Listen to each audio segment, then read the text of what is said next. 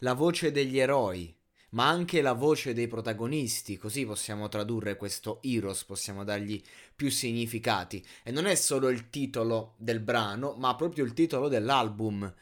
Quindi non serve neanche un esperto traduttore per capire già a un ascolto a primo impatto che questo concept album di Lil Baby e Lil Dark insieme vuole essere una presa di coscienza, vuole essere un racconto sincero che va oltre. E infatti in questo brano ci sono frasi come prenditi cura della tua famiglia, come non voglio più fare altra galera, ne ho fatta troppa.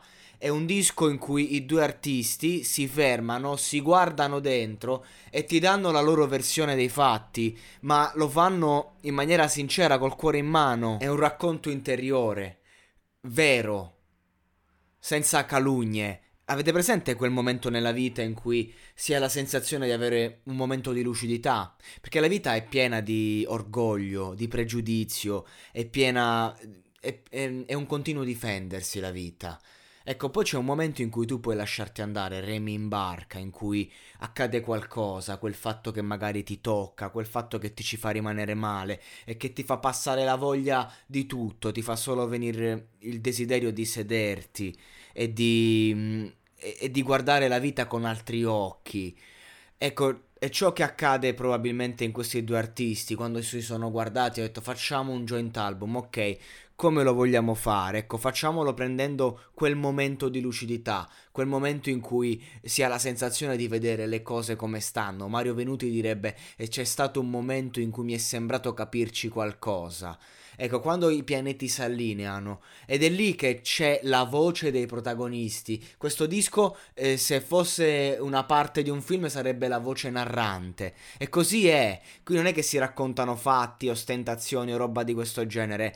È solo il messaggio disperato, è quasi un testamento interiore, artistico e sociale di queste due eh, facce importanti della musica internazionale. Perché oggi un joint album di questo livello non è cioè, è una responsabilità. Per molti artisti non c'è responsabilità, fai musica, dici il cazzo che ti pare, perché per me prendere, la, prendere le proprie responsabilità vuol dire anche raccontare le parti più, di se, più intime di sé, eh, in maniera magari eh, che può essere fraintendibile, ok? Ok, ci sta che io magari racconto certe cose difficili, pesanti e che magari le persone mi fraintendano e un ragazzino possa eh, per imitarmi fare una brutta fine, ma se io sono sincero, quando è che secondo me tu non ti assumi le tue responsabilità di artista e di persona a livello intellettuale? Quando tu racconti una menzogna, quando ostenti un qualcosa che sai benissimo che non vale un cazzo.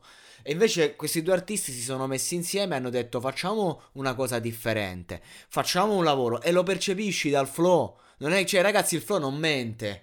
Cioè, non è più un discorso di eh, camuffare la voce per fare i fighi. No, no, ragazzi, qui si parla di flow. Inoki Ness lo chiamava flusso.